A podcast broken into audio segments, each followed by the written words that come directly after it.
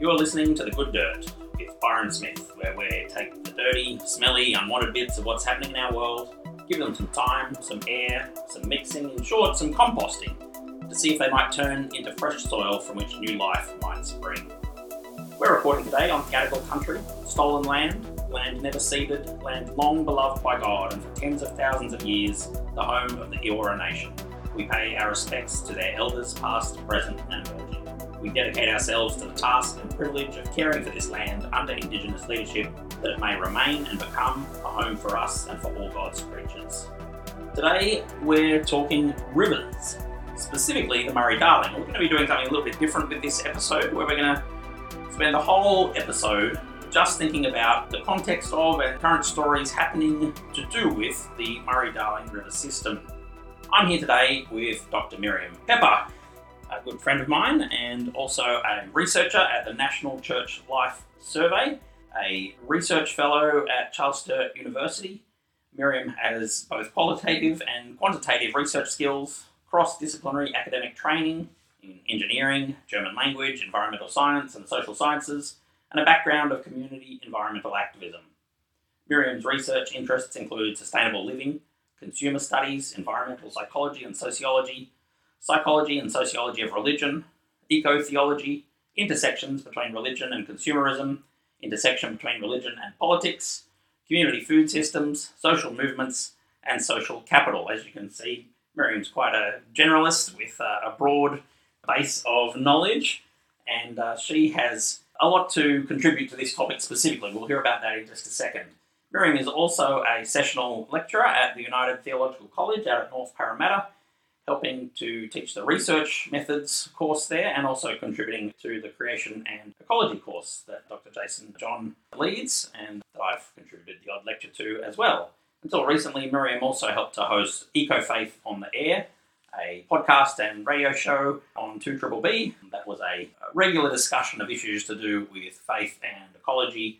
And once again, Miriam and I were on that show on a panel together each month, and then Miriam was also doing other episodes on top of that, and that was a lot of fun uh, that that wound up just recently.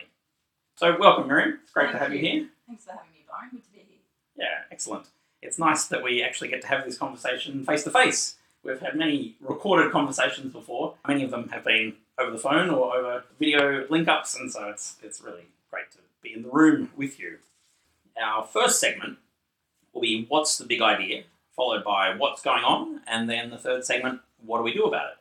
And so this first segment is introducing a concept that's going to help us join the dots between news stories. It's going to give us a tool to illuminate what might otherwise be mysterious, to help us understand the context within which these stories are happening. Uh, and so sometimes it may be a concept from science, or it could be from theology, it could be from sociology or history, or uh, from whichever field uh, but some big idea that is going to help draw together these stories. And some of the ones we've covered before with Scott Sanders, we talked about the theological idea of common grace. With Brooke Prentis in the second episode, we talked about just world belief. Uh, last episode with Lisa Sharon Harper at the end of last year, we talked about core spiritual lies. Uh, and this time, we're going to talk about the Murray Darling River System, which is a bit less abstract of an idea, perhaps, than some of those other ones. And yet, it is a crucial concept for all of us in Australia because the Murray Darling Basin is uh, such an important part of the ecology and history and economy and contemporary politics of this continent. And so, for the sake of our international listeners, but also for the sake of those urban listeners who may quietly raise their hands when asked, you know, how much do you actually know about the Murray Darling Basin, I thought I'd give just a, a really brief sketch, a Wikipedia intro sketch, really. And I'm going to read some of the uh, Wikipedia article here. The Murray Darling Basin is a large geographical area in the interior of southeastern Australia. Its name is derived from its two major rivers, the Murray River and the Darling River. The basin drains around one seventh of the Australian landmass, that is about a million square kilometres. It's one of the most significant agricultural areas in Australia, with the water in the rivers being used to irrigate many crops. It spans most of New South Wales and Victoria, as well as the Australian Capital Territory and parts of Queensland and South Australia. The rivers themselves run for thousands of kilometres, being the longest rivers by far in Australia and some of the longest rivers in the world. And yet, the dozens of tributaries that contribute to this huge area, this huge basin, tend to be long and slow flowing, and the overall volume of water carried in them isn't particularly large by global standards. Australia, as the driest inhabited continent, this is our largest river system, and yet, as we're going to go on and talk about, it's a river that doesn't even always meet the ocean. Total water flow in the basin has averaged around 24,000 gigalitres per year. A gigalitre is a billion litres, which is an awful lot, and yet, for a river system of this size, that's relatively small. For a bit of comparison, I think I'm right in saying Sydney Harbour contains about 500 gigalitres. About 6% of all Australia's rainwater falls into the basin, and in most years, only half of that rainfall reaches the sea. In dry years, much less, because a lot of it is absorbed by the very dry soils along the way. And there's a very large range of flows from very dry years to very heavy years, and so the, the flow has ranged from uh, around 5,000 gigalitres in 1902 to 57,000 gigalitres in 1956. And so you can see there that's a, an 11 fold difference. Yeah, so the, the Darling River, which is an incredible river, a very long river, the fall of the Darling River from where it starts um, to the, the mouth of the Murray Darling, it's joined the Murray River by then, the mouth of the Murray, um, it's a very, very small fall. And so it, it so, so the variability for the Darling River is enormous. So yeah, yeah from um, wet so wet times through the to dry time, times you get enormous floods spreading out across what's a very very flat floodplain to you know what we see now, which is yeah a river basically not flowing. Yeah, a collection of largely stagnant pools a lot of the time, uh, and even its more regular flow is fairly slow for a river because of the, the flatness of the land that it's going across. This isn't a rushing river with waterfalls and Mm. drama to it. That's right. So I It's a much slower drama. Yeah, exactly. So you know, speaking internationally again, like the variability of the Darling is by international standards huge. Yeah. Humans have a long history of interacting with this river. Many uh, different First Nations peoples living up and down the length of it, it being one of the more productive and, you know, obviously a, a water source for many of those communities over thousands of years in a very dry interior of the continent. And uh, since the arrival and invasion of people from Europe, this river has become a very important part of Australian history, contributing to Australia's agricultural output in all kinds of ways. And so the management and control of this river that has such a variable flow uh, and yet plays such a critical role in so many of the communities along its length and in the economic activities that occur using its water, as well as its varied ecology, makes it a very complex topic. Currently, there are four major reservoirs. There are 14 lock and weir structures and five coastal barrages, which in some ways modify or block the flow down the length of the Murray Darling.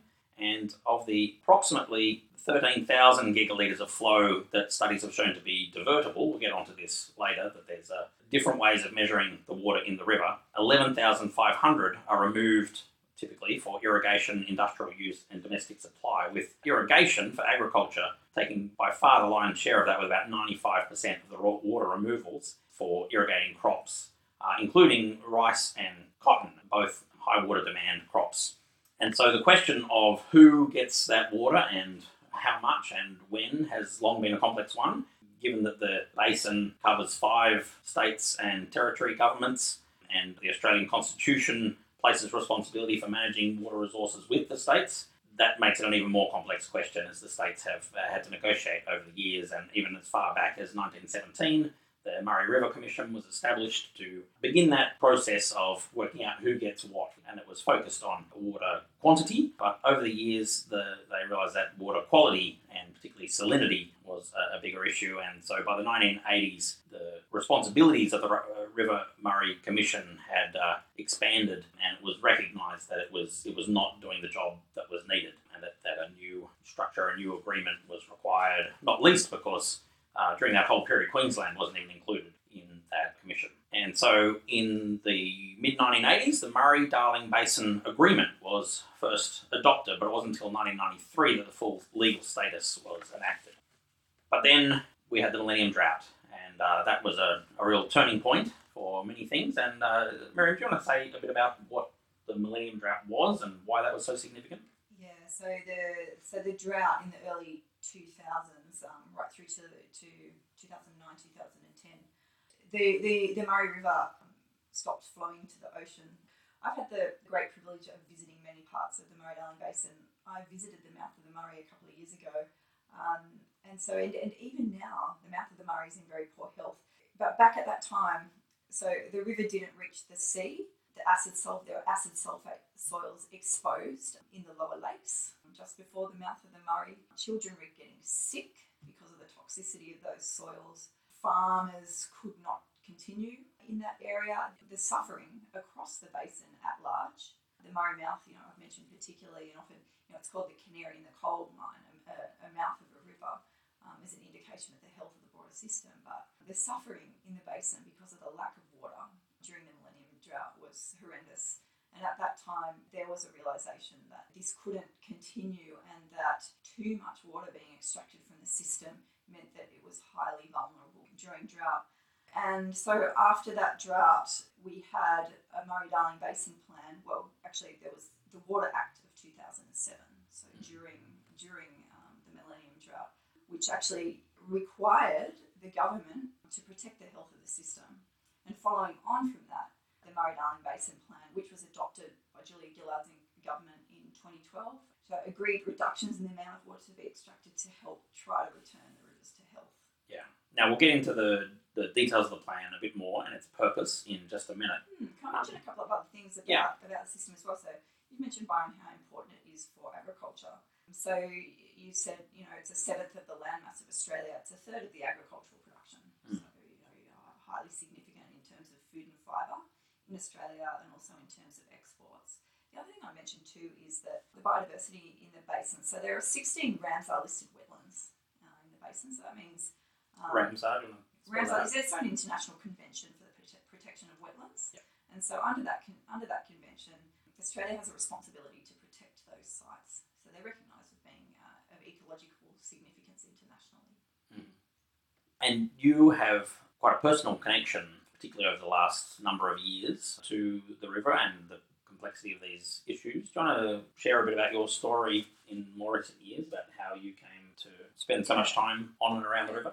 Yeah, thank you, Byron. I've had the privilege of five separate week long visits over five years to different parts of the Murray Darling Basin the Upper and Lower Murray, the Darling River, the Murrumbidgee River, uh, and the Northern Basin as well. So the rivers, um, many of them are ephemeral, feed into the Darling um, at its highest reach. Uh, and I have done that as a part of a group of others from the Uniting Church who've been invited into the basin by basin communities to try and understand more about uh, this amazing, amazing river basin and its people, the communities that live there, its ecosystems, and to understand some of the complexity of the issues. That came on the back of the then draft Murray Darling Basin Plan before it was adopted, where there were communities in the riverina who were very, very concerned about what returning waters, returning water for environmental flow to the river would mean for their communities that were dependent on irrigation, and asked the Uniting Church to listen to their voices uh, and to come and meet with them and hear their story. So these visits to the basin, organised by the Uniting Church, have come out of that request and that concern. So you know, I owe a significant gratitude for to the organisers um, of those visits, and so particularly Paul Creek uh, and others. Paul Creek's uh, retired farmer from Lockhart,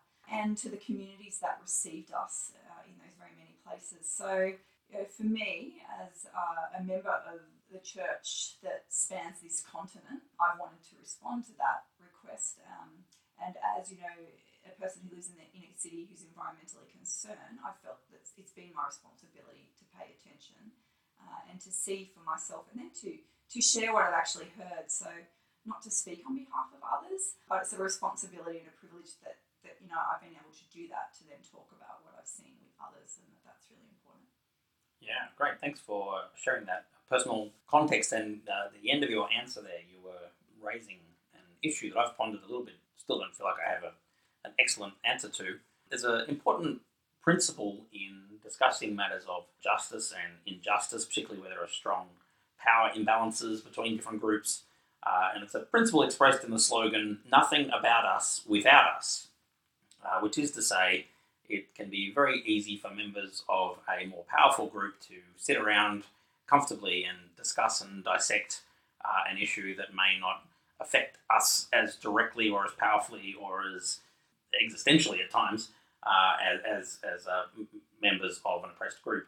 And those conversations need to include the voices and the perspectives of those who the issue most affects. And so, how do you feel about the two of us as urbanites in the inner suburbs of Sydney talking about this complex set of issues about a river that is hundreds of kilometres away and involves communities whose lives are very different to our own?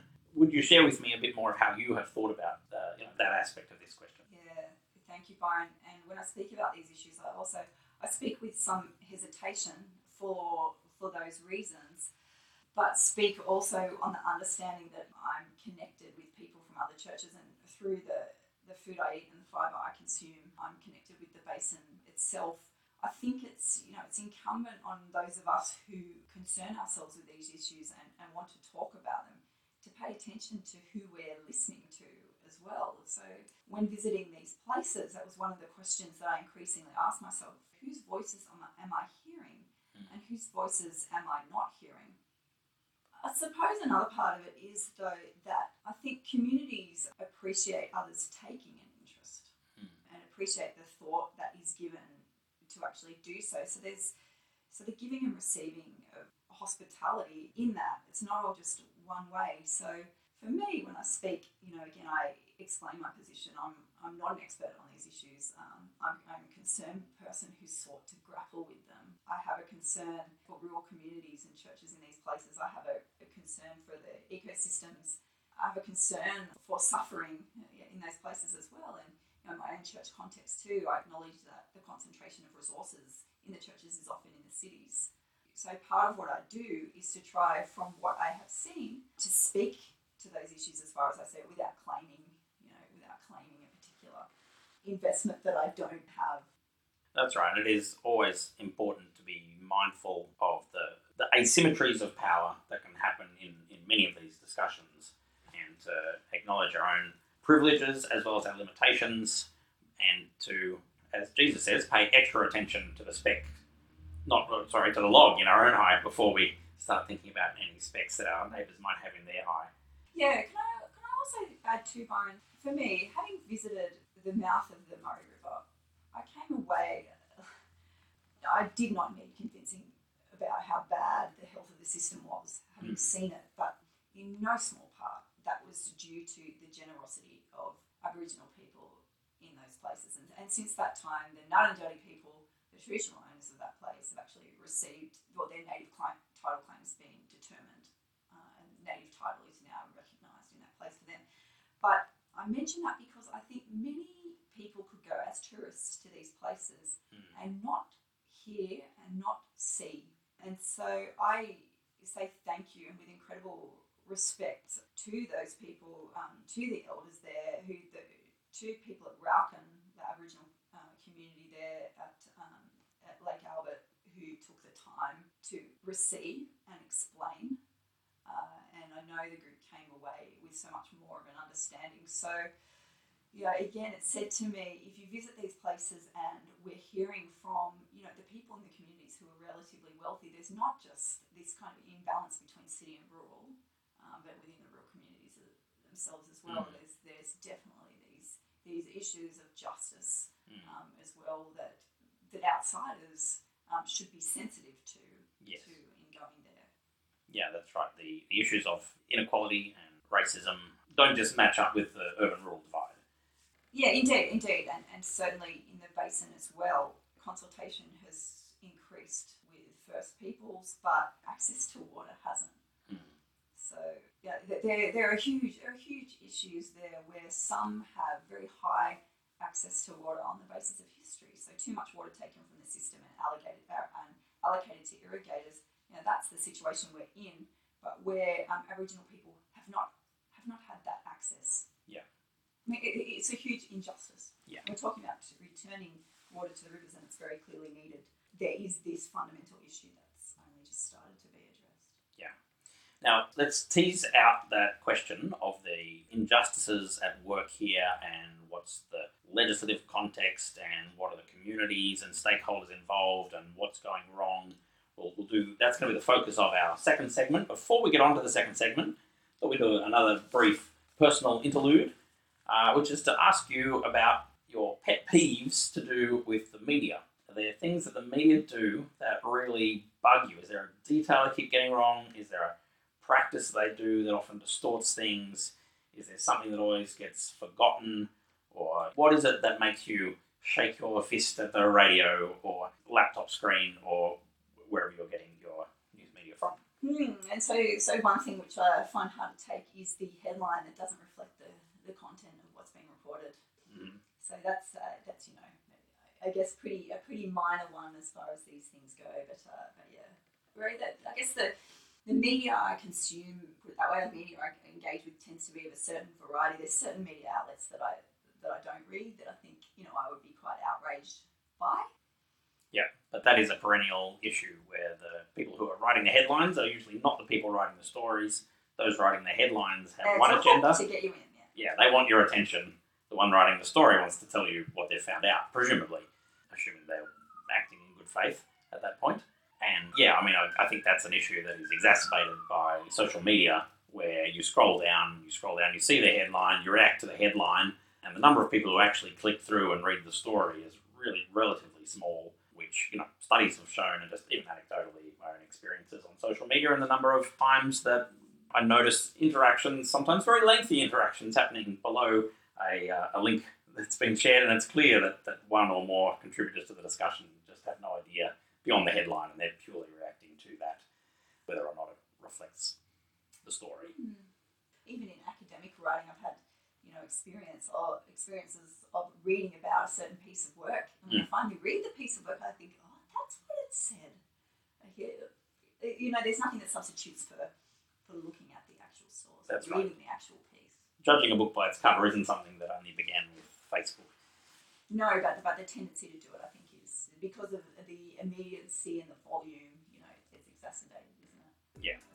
Let's move on to our second segment what's going on and we've already begun to get into some of these discussions but we'll do it in this way rather than looking at particular news stories that came out on a particular date which is the way that we, we often do this second segment instead i'm going to do it a little bit more conceptually and we're going to begin by sketching out some of the legislative context with the water act and the plan and its purposes uh, we'll move on to just making sure we enumerate the various major stakeholders in this issue, and, and particularly noting the ones that often get overlooked in these discussions. And then we'll spend most of our time talking about well, why isn't this working? What are the contributing factors to the dysfunction that is becoming increasingly obvious, even to more casual observers? So, first, let's talk about the, the legislation. You mentioned the Water Act uh, of 2007 that came in during the Millennium Drought uh, a few minutes earlier. And in that act, the purpose of the yet to be completed plan was laid out. And uh, there, was, there was one purpose that came through most clearly of all. Yeah, so yeah, so the Act, key objects to ensure the return of environmentally sustainable levels of extraction for water resources that are over allocated or overused. Okay, so to return the extraction to environmentally sustainable levels and to protect, restore, and provide for the ecological values and ecosystem services of the basin. So, this, in the context of massive over allocation of water for human consumption, for irrigation, this piece of legislation was you know a huge step step forward and it said this act we're aiming to actually protect um, the ecological values of the basin. We acknowledge that they're important and that's what we will do. Hmm. so that was in 2007 i mean it's important to say you mentioned already from the 1980s there were some key changes. So this you know didn't come out of nowhere. And in the 1990s there was actually an agreed cap on extractions as well. Mhm. water extractions. But yeah this water act of 2007 signaled that to reduce the amount of water being taken out. Yeah, there's a crucial principle here that applies not just to the Murray Darling, but more broadly, which is, as it was famously put by a US senator a few decades ago, that the economy is a wholly owned subsidiary of the environment. all our human activities don't occur in a vacuum, and that environmental concerns aren't just a boutique set of concerns of tree huggers uh, who want to protect cuddly species. When we don't look after the health of ecosystems, we actually undermine the habitability of the planet and the living spaces on it. We're actually fouling our own nest. But if we don't get this right, then nothing else is going to work. If the river dies, the towns along it will go with it. There's a baseline level of non negotiable health necessary, ecological health necessary for the river system. And that that's the, the first principle as we come to work out how to, how to care for this river. Mm, and that's important too because often the way the basin is spoken about and the way that issues of how much water to return are spoken about is well, we need to trade off environmental, social, and economic objectives in the way we're doing that.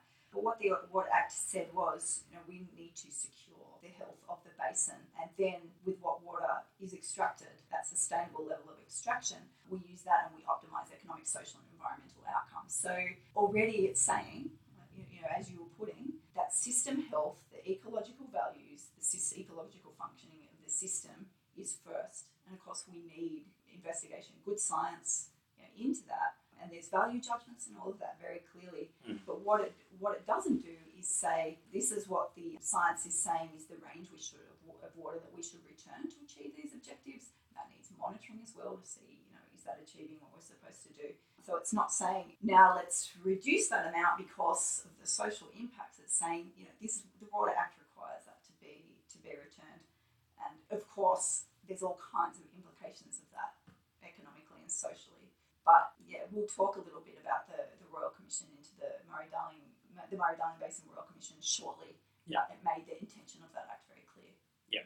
That's right, and that the uh, the Murray Darling Basin Plan came up with a, uh, or rather, the, the science scientific research that was feeding into the plan came up with a minimum range of water flow that was necessary to maintain that those ecological values and the health of the river system. And as is always the case with this kind of scientific research, that comes as a range with degrees of certainty. And uh, I don't, off the top of my head, remember the full numbers of that range, but I think the, the lower end was 3,700 gigalitres and the upper end was double that. Yeah, Um, around that, around that, yeah. but when it actually came time to legislating the figure, am I right in saying that the figure ended up? That's right. It was lower than the lower end. Yeah. Um, yeah, so 2,750 gigalitres to be returned for environmental flows. Um, so below the lower end of, um, of what was needed for, for the health of the basin. The science behind this is clear. So when that was decided upon, it was not made clear. So it wasn't transparent as to the basis for that decision making. And so, uh, you know, people might have heard in the media there was talk about, well, it has to have a two in front of it. You know, Yeah. that, that, that kind of thing. You, you mean there wasn't transparency in the political process that That's took right. that scientific finding and turned it into legislation? and We're water not talking down. about the transparency of the scientific research, whose methods and calculations were you No, know, based as on you publicly published publicly results. available information. I mean, it's yeah, and as you say, there's there's always uncertainty in these things, and that's why there's a range too. But yes, the processes that led to the release of that 2,750 figure um, haven't been made public, and I mean, it's supposed to be. Like that's Yeah, that is what the Act requires. Yeah, and, and in fact, you know, the guide to the Murray Darling Basin Plan, so you know, which was before the plan was finalised and, and adopted, as you said, it had that range, that higher range of what should be returned. Yeah, so it's important to note that the Murray Darling Basin plan, which as we'll go on to note hasn't even necessarily been followed, already from the outset failed to meet the objectives uh, that were stated in, in the legislation that led to it in the Water Act. And so there's, a, there's an initial failure there. We're going to go on and explore some of the further failures in a second, but next I thought we might sketch some of the communities and stakeholders that are involved, that are impacted by this, that are contributed to the development of the plan, and just note that there are a range of different groups who each have their own interests and priorities, but also their own levels of political agency and ability to have their voice heard. As we've been noting, the first community and the one that literally doesn't have a voice is the ecological community of the river itself, the, the species that live in and on and around the river, that use the wetlands for feeding ground or, or breeding ground that rely on the chemical composition of the river and its temperature, which is related to the water flow. That is all the creatures whose life is bound up the river itself. That this is the first community that is affected most profoundly by the health of the river because they're the ones who directly rely on it to be their habitat. Do you want to name some more groups uh, in, involved here? Yes, and so we, we often hear from them quite a bit, the irrigation communities. Yeah.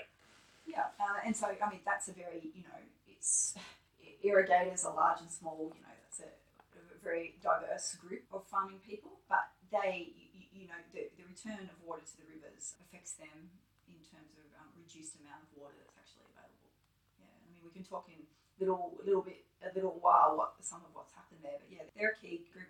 I mean, another group um, in the basin too are the, you know, the, the dryland farmers Mm. as well. So the, the farmers and their communities that don't actually, that don't irrigate.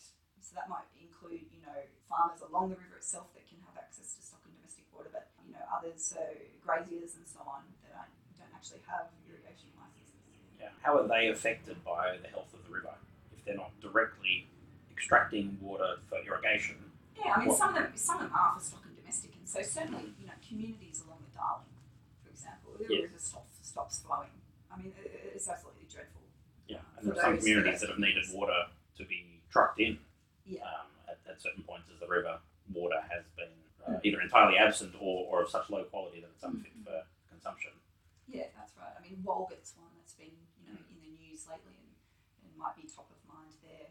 So, you know, they're, they're communities of people, and, you know, it's dry land and irrigation alongside each other as well. Mm, yeah. Of course, but, but often it's important to think um, think about those communities too, also in drought, also very much affected, of course, like food for stock, hmm uh, you know, in a so Reese in a visit last year, last um, August to the northern basin, so higher up than the headwater or the headwaters into the Darling River.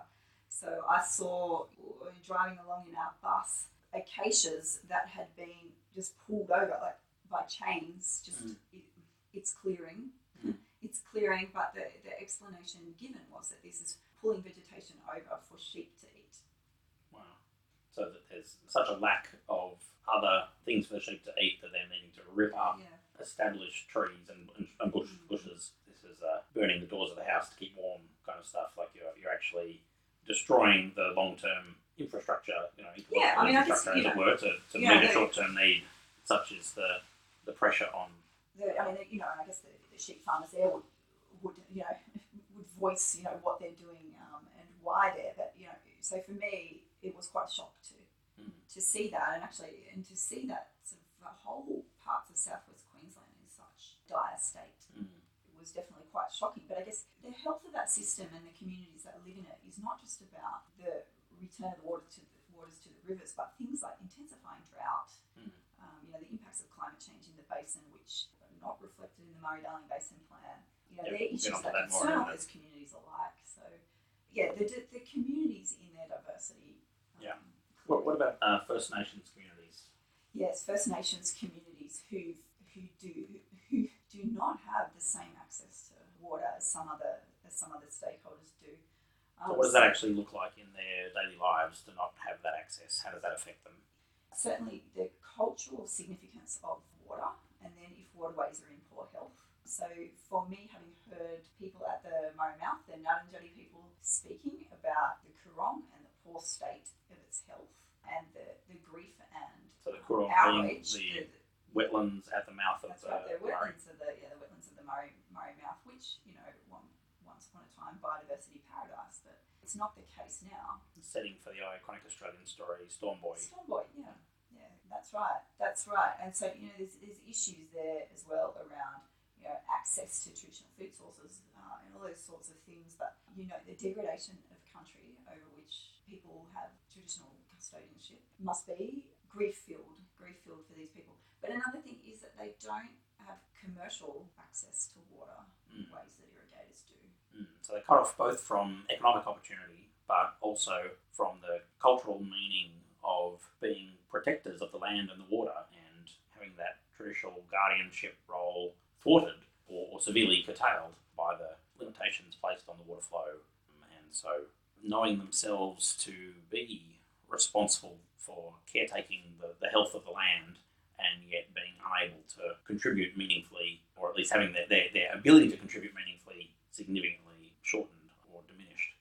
These, these are some of the impacts that you're sketching for us here. Yeah, and, yeah, and so I think that it's you know it's important for listeners uh, listeners to also you know seek out some of those voices as well. Mm. And you know there were just a couple of weeks ago in the Sydney Morning Herald reported that Indigenous groups were calling for a federal royal commission, Murray Darling Royal Commission, where we had uh, groups from the northern and southern parts of the basin actually calling for that and uh, and voicing their their lack of the lack of rights and the lack of access that they actually have. So you know, so for the Barkindji people, the Barka River or the Darling River, and these millions of fish deaths, you know, December, January. You hear what the Barkindji people have to say about that. Yeah, and we'll put links to that story and to uh, another piece that I noticed on theconversation.com. His headline was Aboriginal Voices are Missing from the Murray Darling Basin Crisis.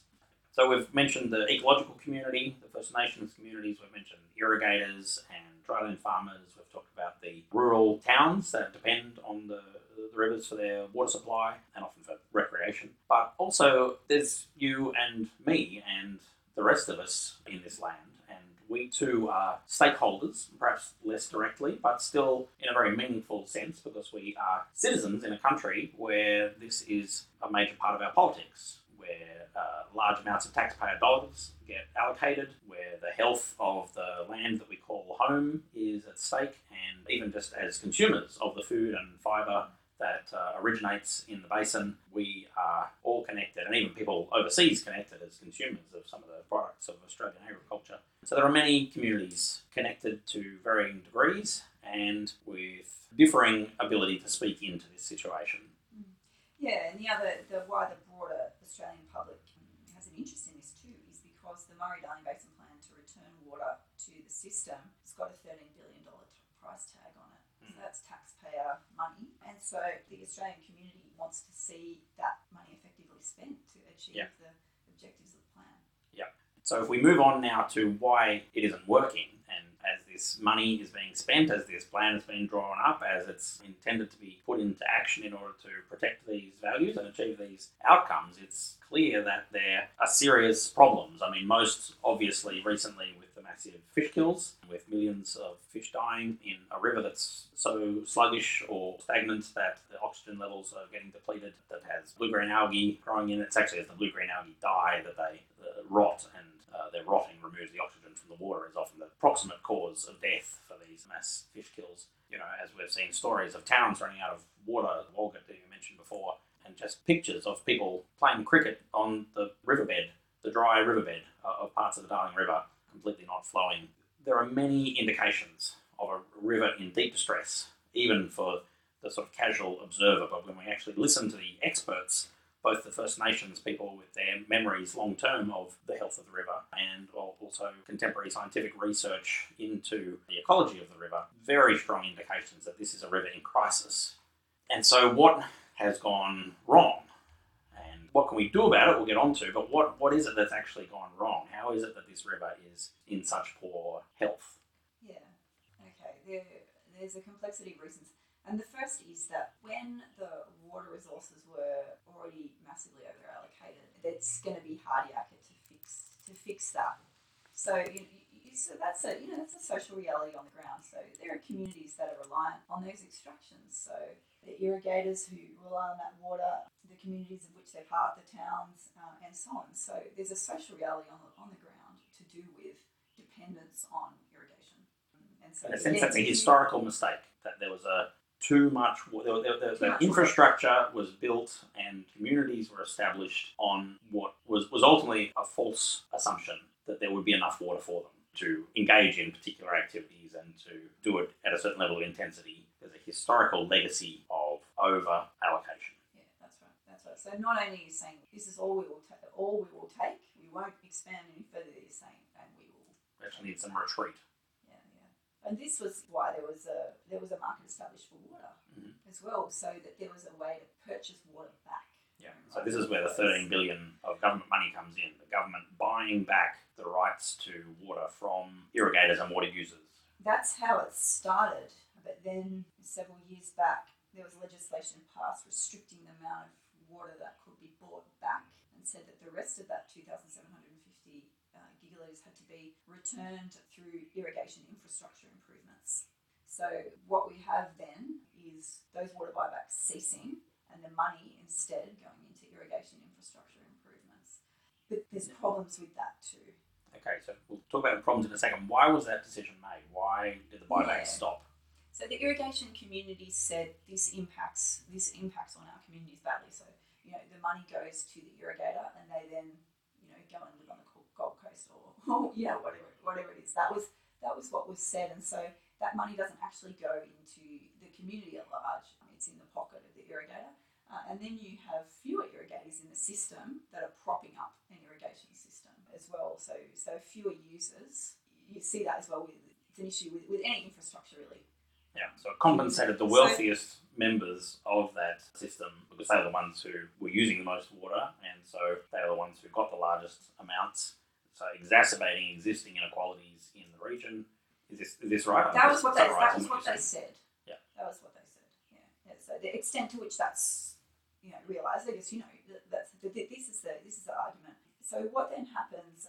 What they advocated for was for more money to be spent on improving irrigation inf- infrastructure, so to make it more efficient.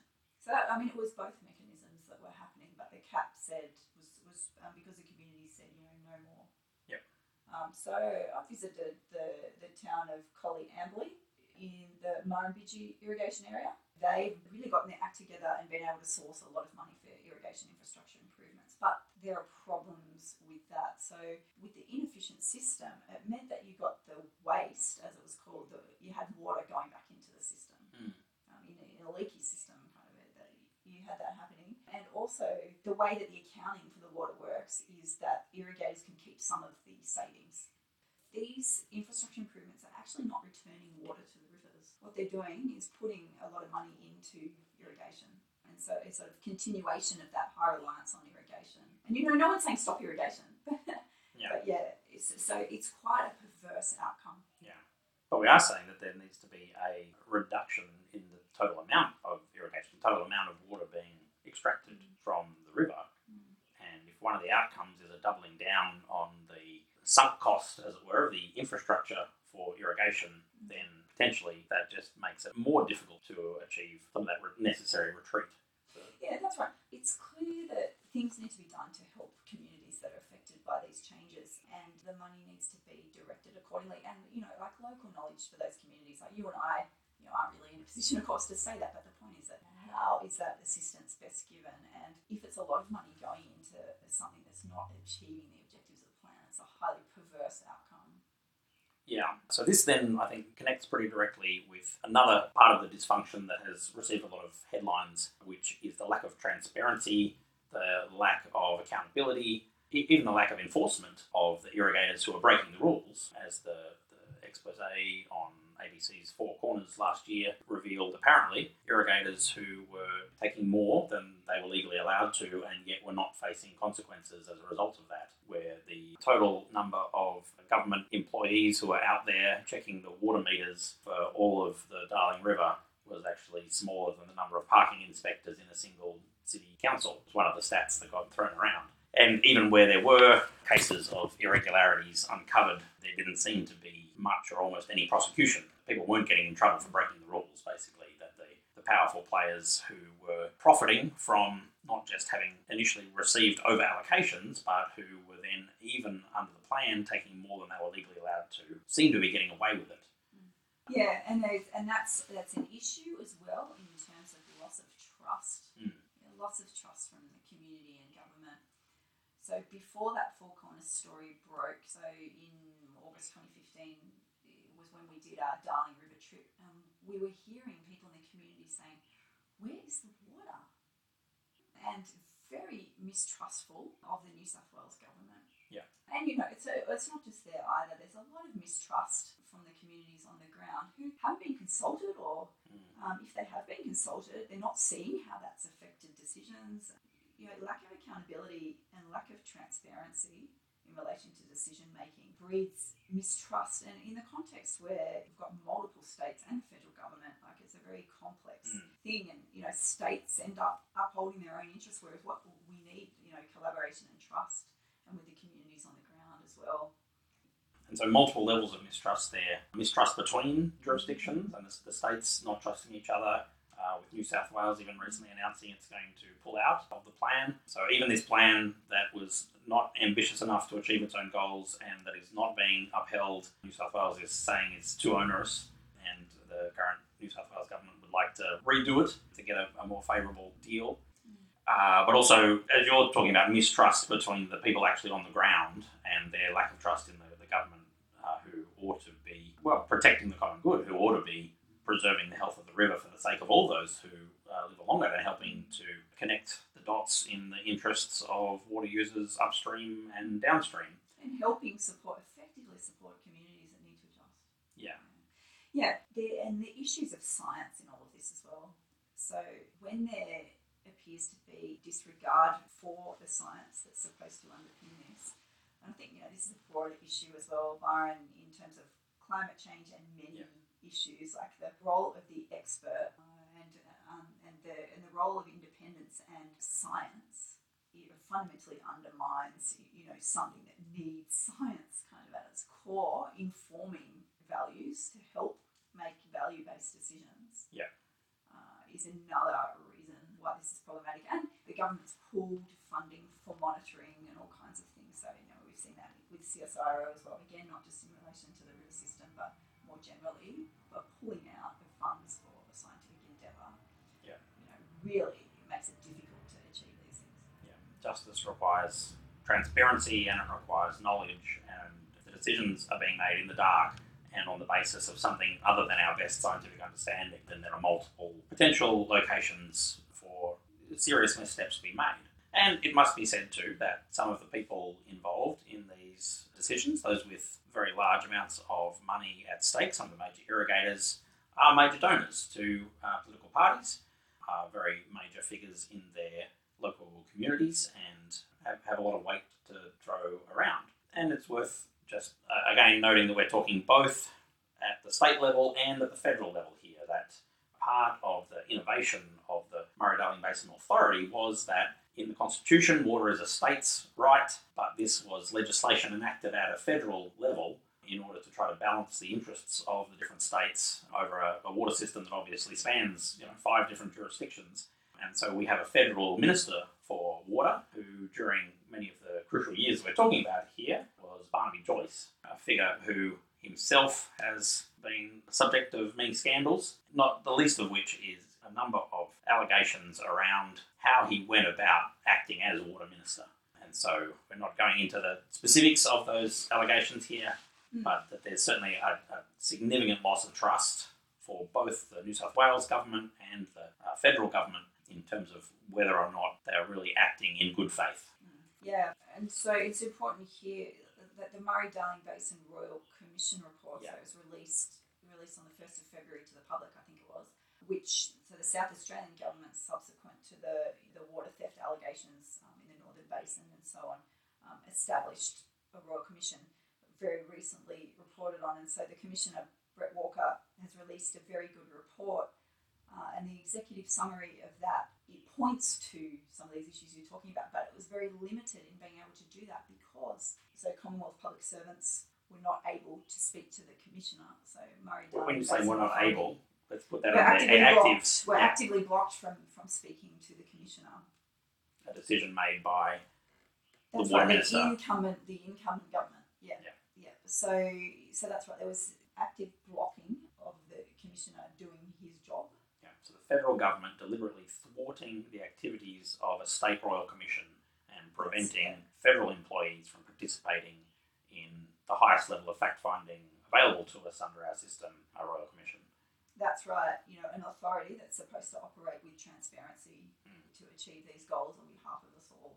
Yeah, and so Um, so, and this is why people are calling for a federal royal commission. Yeah. because because it's a, yeah that has been blocked, and there's a whole lot of political processes at play that yeah need to be gotten to the bottom of. Yeah. and so did that stonewalling, in your opinion, affect the quality of the results of that royal commission? Um, so I've read the executive summary. I haven't read the full report. I have to say it's a very it's a very good report from what I can see, um, and speaks very truthfully. Um, you know, on, on the basis of the many submissions given and the many people who spoke with the commissioner. So you know, it makes very clear and, and says that the, the the authority and the water minister have not upheld the objects of the act. It's a huge report, seven seven hundred and fifty odd pages. I, I guess it is also true. There's things in there that doesn't say because of its limited scope, and again, its inability to talk with you know, the people who are actually developing and enacting this plan. Mm.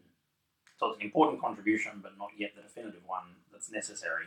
Mm. Um, but certainly enough to say there have been significant systemic failures at both state and federal levels, particularly in New South Wales at the state level, but also especially at the federal level, to actually follow federal legislation.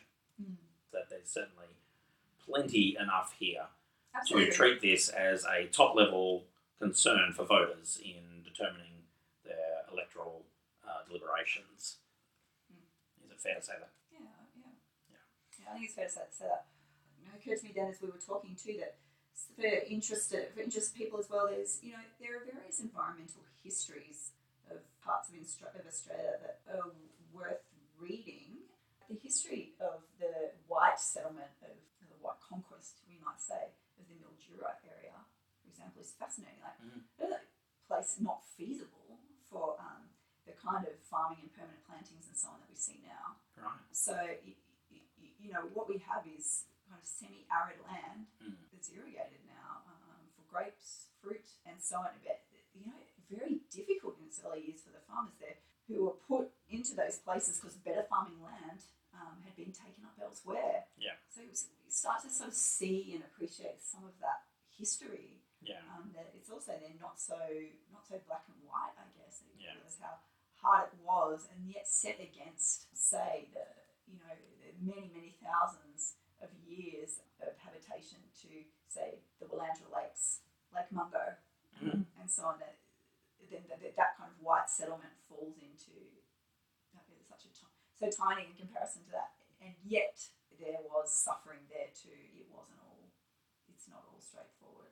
Yeah. That the individual actors, agents, people who were, uh, you know, have moved in in order to establish farming in certain regions in ways that have turned out to be wildly unsustainable were themselves within a larger system and were themselves subject to forces far larger than themselves and uh, working with limited knowledge. And so this isn't a placing all the blame No. on the, the first people to move in, um, you know, set up irrigation systems.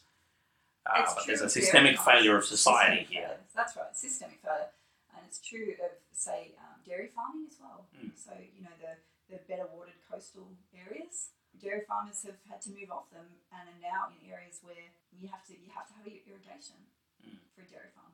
Yeah, and that's So that's a you know again that's not an individual failing.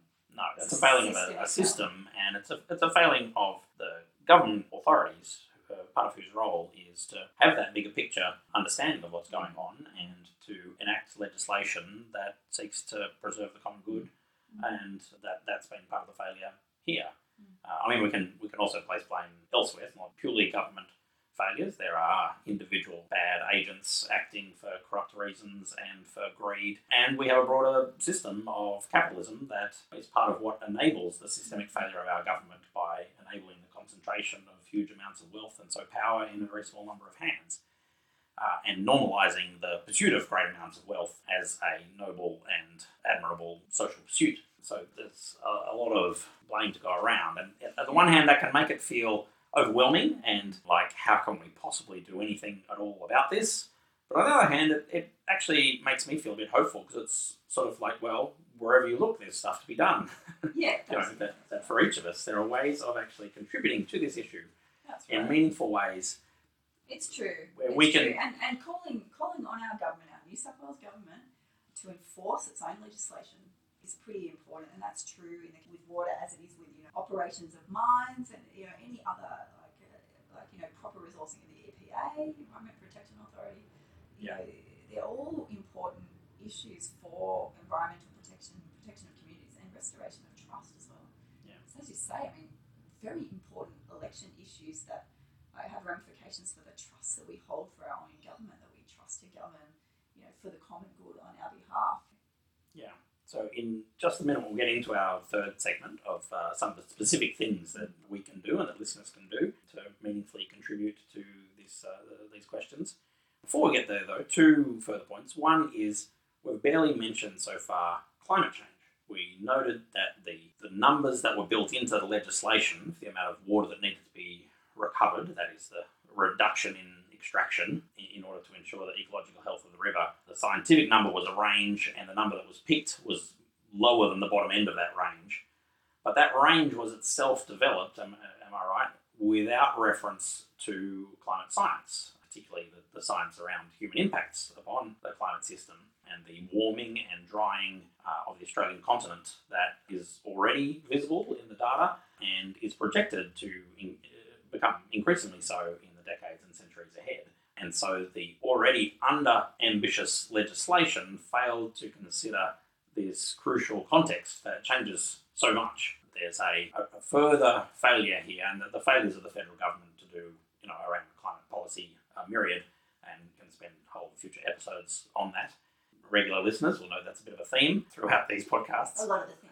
But um, it, it does connect here. It's not drawing a long bow by any means to link the, the dying or the ill health of the Murray Darling system with the extra pressures placed on that system through the warming and drying of the region as a whole. Yeah, longer term warming and drying, yeah, which put you know, reduces reduces the water and other things, other things as well. So, for example, the the fires around Canberra of two thousand and three, mm. something like that happens. Those sort of catastrophic events, and then the amount of water absorbed for regeneration of those places. Mm. You know, it's not something we think of in terms of mm. climate change, but you know, it soaks up soaks up a lot more water. So. That's right. We're not just talking about how much rain falls. No.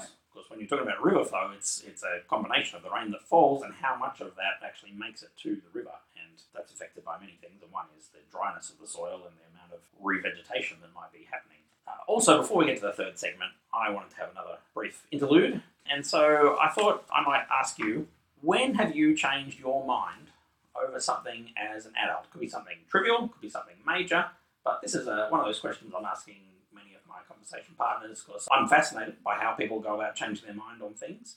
And I think it's an important assumption for all of us to have that the things that I currently believe and accept might not be the same as they were 10 years ago or in 10 years' time, that, that people can and do change their minds on things. Mm. These visits out to the basin have, I think, given me a more nuanced view of farming communities. Mm. Uh, as a city person, ignorant city person, and uh, I might have had perhaps some prejudice, which I, I hope I no longer have. I hope I, you know, I'm, I'm, I'm open to and appreciative of farming people. I think I always was, but but you know that human contact mm. has helped change that. But I'm thinking back to fairly early adulthood. I grew up as a Christian who had an image of Jesus as gentle, meek, and mild. Uh, the Jesus I encountered then in my early 20s was anything but that.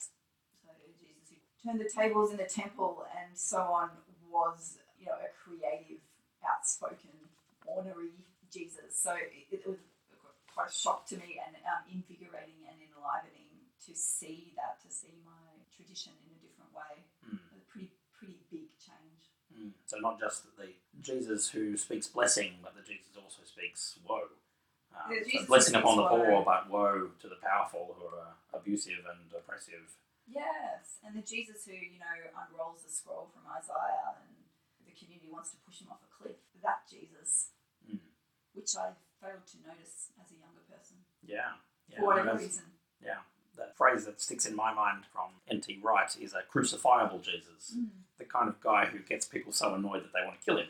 That if our picture of Jesus is, is so kind and nice and gentle and loving and polite and middle class and sort of non threatening, then why on earth would anyone want to kill him? But actually, he was someone who got under people's skin in quite profound ways. Let's move on to our third segment, what is it that we're going to do about the Murray Darling?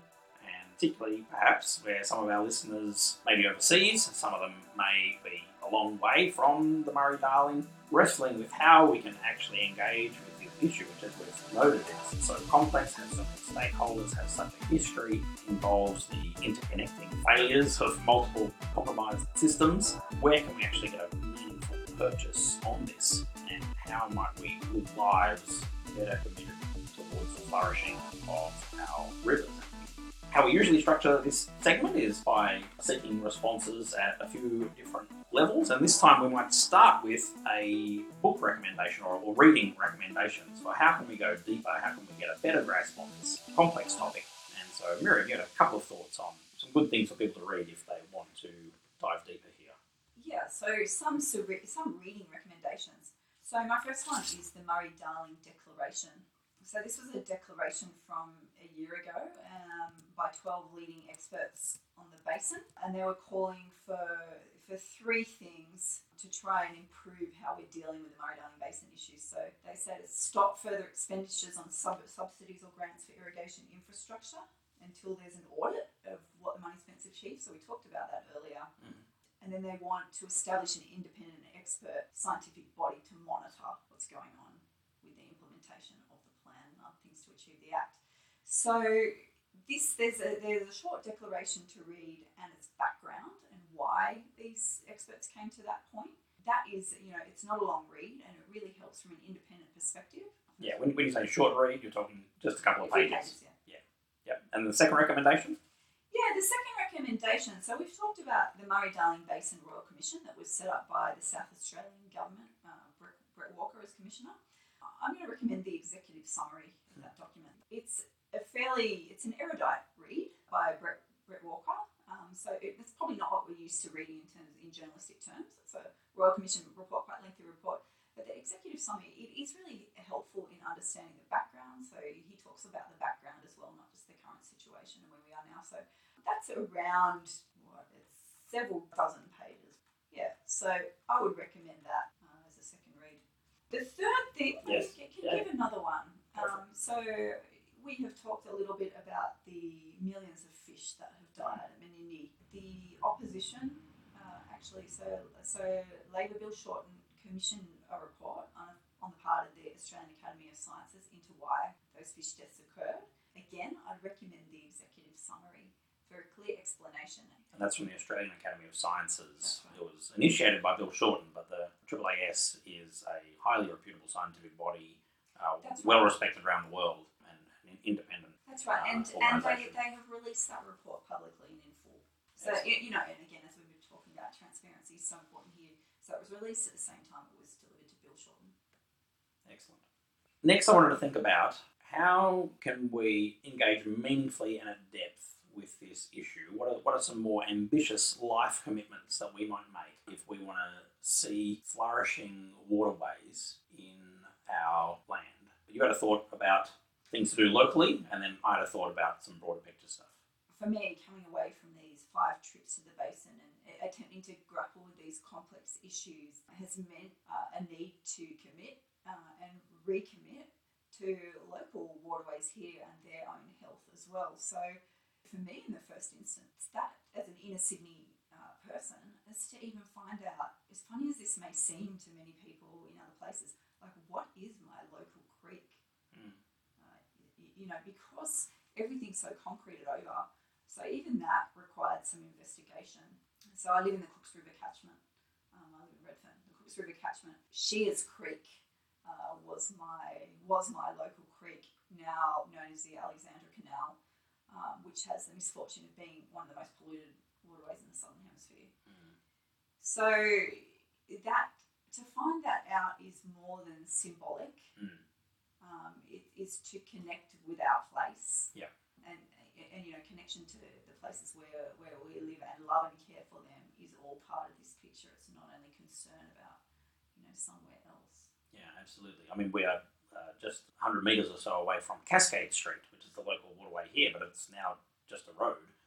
And every time there's heavy rain, you see how it was a waterway, because it turns into one again as the water floods down uh, into the harbour. But it's uh, yeah, that's that's right. There's, there's so much that is hidden in an urban context about the, the basic ecology of the area that you're in, the watershed and the, the water flows that are so important to all the living creatures. That's right. And so then finding about um, local groups or work by the local council as well to care for, um, in, in, our cases, urban people, urban biodiversity and what we do uh, on the land where we live as well to contribute to that. So for, for listeners that might also be finding out about a local creek care or bush care group or uh, local council programs or what can we plant ourselves? How are we responsible users of water ourselves? Hmm. How can we you know, support the important local work that groups and councils do?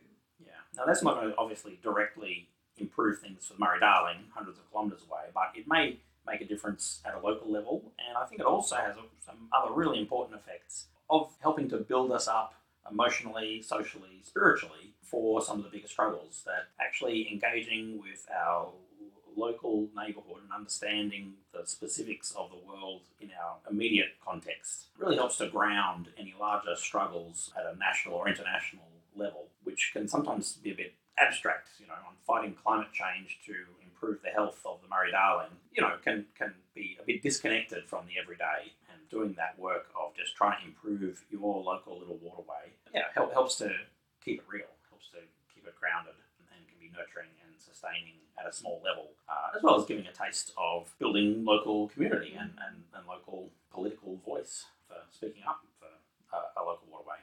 That can feed into the larger struggles. And so the point I wanted to make is that uh, as we've been discussing this issue, I hope it's become clear that actually the, the failures that have led to the crisis of the Murray Darling Basin are many, actually. There are many failures happening here, interlocking systems um, that aren't working as they ought to. And that, that actually means we can make a meaningful contribution towards improving that situation by seeking to address a number of different systemic injustices. So, any work to seek climate justice is uh, an effort that will slow the warming and drying of the Murray Basin. Uh, any effort to fight corruption and improve transparency in governments at local, state, federal levels contributes to the possibility of those authorities actually taking their role in looking after the river more seriously. Anything that we can do to help our society pay more attention to First Nation voices and, and to address the great wounds of history dispossession of the land, likewise, uh, will affect the ability of the First Nations communities on the river system to gain access to, to water and any efforts that we're making to fight inequality in, in society and the unequal power distribution between the very few who have so much and the many who have much less. These are interlocking issues, and so there, there are so many opportunities to uh, contribute that you don't necessarily have to travel out to the Murray Darling yourself, though that may be a good thing to do, but you can actually meaningfully contribute to some of these larger issues right where you are by seeking to, to make a difference locally on some of those uh, particular challenges that we face.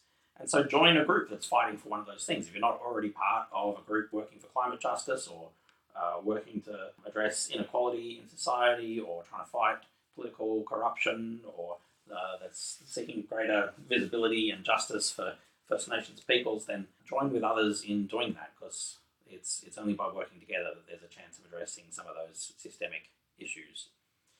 And so let's end with a couple of immediate actions, very concrete things that can be done towards this end.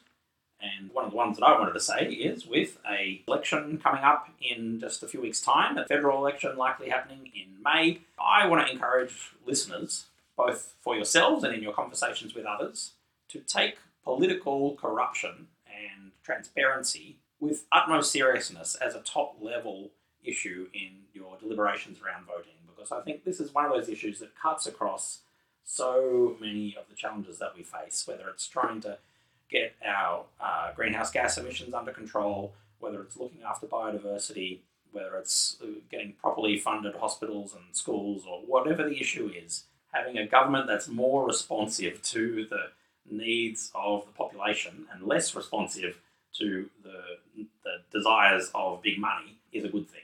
And so I want to encourage you that if you are in a jurisdiction with a government that has not been doing well on that front, has not been transparent, to vote them out and uh, to put corruption last is what I've been encouraging people to do on Facebook.